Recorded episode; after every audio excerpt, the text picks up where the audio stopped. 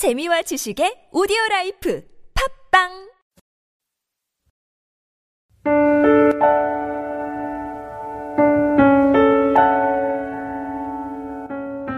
하늘이에게 생일날 집에 가겠다는 약속을 지키지 못한 병세는 주말을 맞아 보고 싶은 하늘이를 찾아 서울 집으로 달려왔다.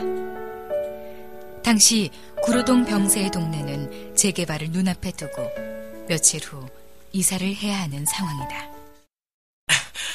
하늘아! 여보! 나왔어! 당신 왔어요?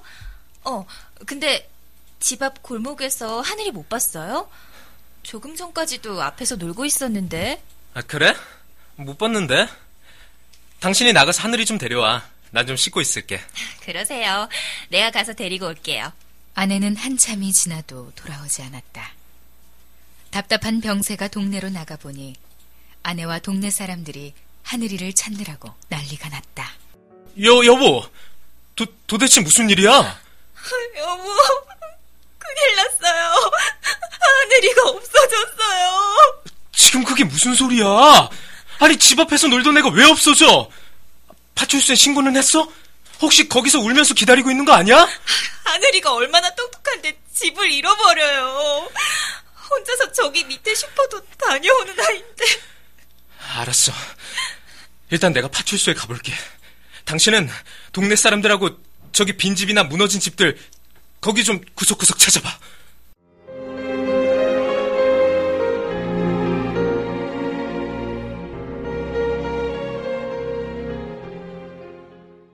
하늘이를 찾기 위해 구로동의 수사본부까지 차려졌지만 아무런 단서도 발견하지 못하고 수사본부는 철수했다.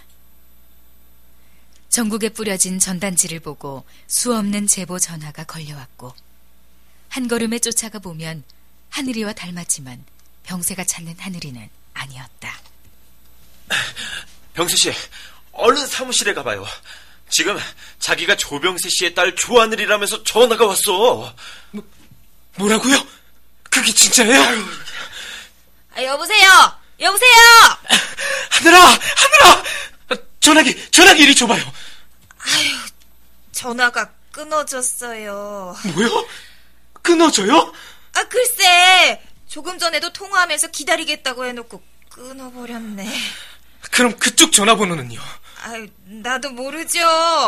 그냥 자기 아빠 조병세 바꿔달라고 여자애가 말을 하기에 병세 씨를 불러올 테니 조금만 기다리라고 해요. 아, 이봐요!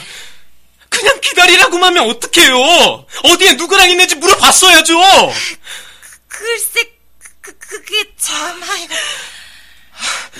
저, 걸려온 전화번호 알려면 어떻게 해야 하죠? 전화국에 가면 알 수 있지 않을까요? 그래, 전화국이 있었지. 전화국에 다녀올게요. 전화국을 찾아갔지만 경찰서장 직인도 검사의 영장도 소용이 없었다. 회사 대표 전화는 회사가 없어져야 법으로 발신자 확인이 가능하다는 말을 듣고 병세는 또 한 번 좌절한다. 아니, 전화국에서 왜 전화번호를 확인할 수 없다는 겁니까? 법이 그렇게 되어 있습니다. 회사 대표 전화는 회사가 문을 닫아야 발신자를 확인할 수 있어요. 그럼 처음부터 그렇게 얘기를 했어야지. 경찰서장 직인을 받아와라, 검사 영장 받아와라 해서 어렵게 받아왔더니 이제 와서 뭐? 회사 대표 전화니까 확인이 불가능하다. 당신들 딸 잃어버린 애비 마음 알아? 날 갖고 지금 놀리는 거야? 죄송합니다. 우리 직원이 업무가 미숙해서. 그런데 법이 그래서 회사 대표 전화는 지금 발신자 추적이 불가능합니다. 이런 개 같은 경우가 어딨어요. 사람이 먼저야 법이 먼저야. 미안합니다. 우리도 어쩔 수 없어요.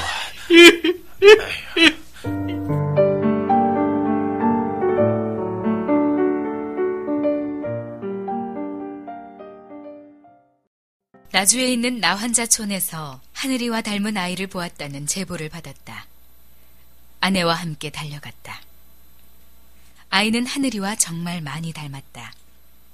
6년이 지났지만 마치 하늘이를 만난 기분이었다.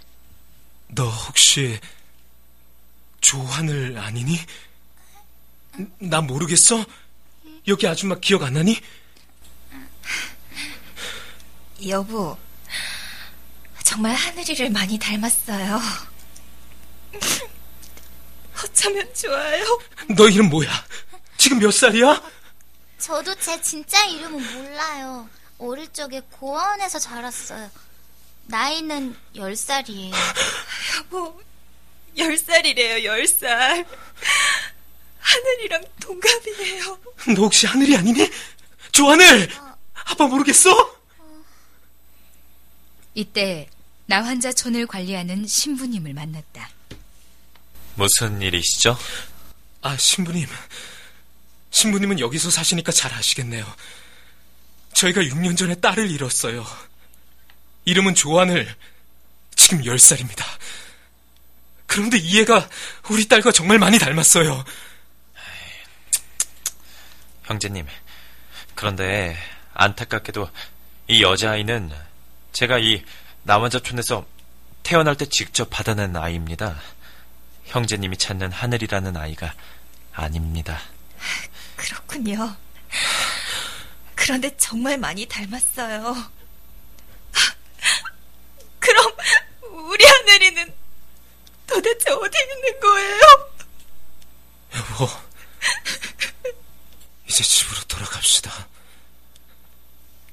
이제부터 나 혼자 하늘이를 찾아볼 테니까 당신은 집에서 큰애를 지켜. 엊그제 우리도 봤잖아. 하늘이 찾다가 밤늦게 집에 오니까 이 추운 겨울에 그 냉방에서 밥도 굶고 쪼그리고 잠든 그네를. 저도 봤어요. 돌아서서 얼마나 울었는지 몰라요.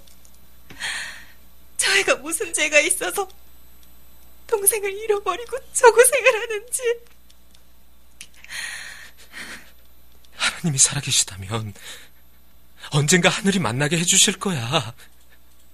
우리 마음 굳게 먹고 살아가자. 하늘을 만나면 꼭 하고 싶은 말이 있어. 그게 뭔데요?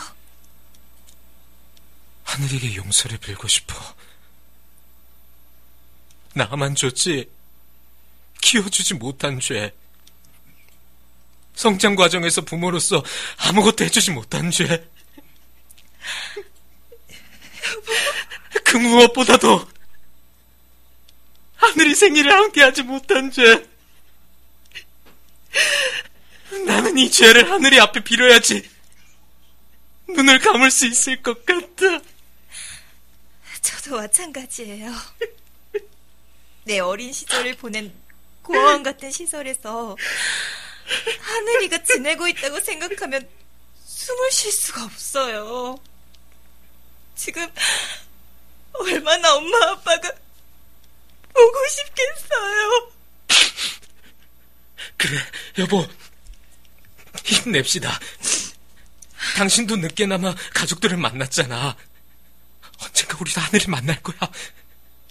결코 우리가 하늘이를 포기하지 않았다는 것을, 우리가 하늘이를 버리지 않았다는 것을 보여주기 위해서라도 우리 더욱 사랑하고 가정을 지켜서 하늘에게 보여주자. 그래요, 여보.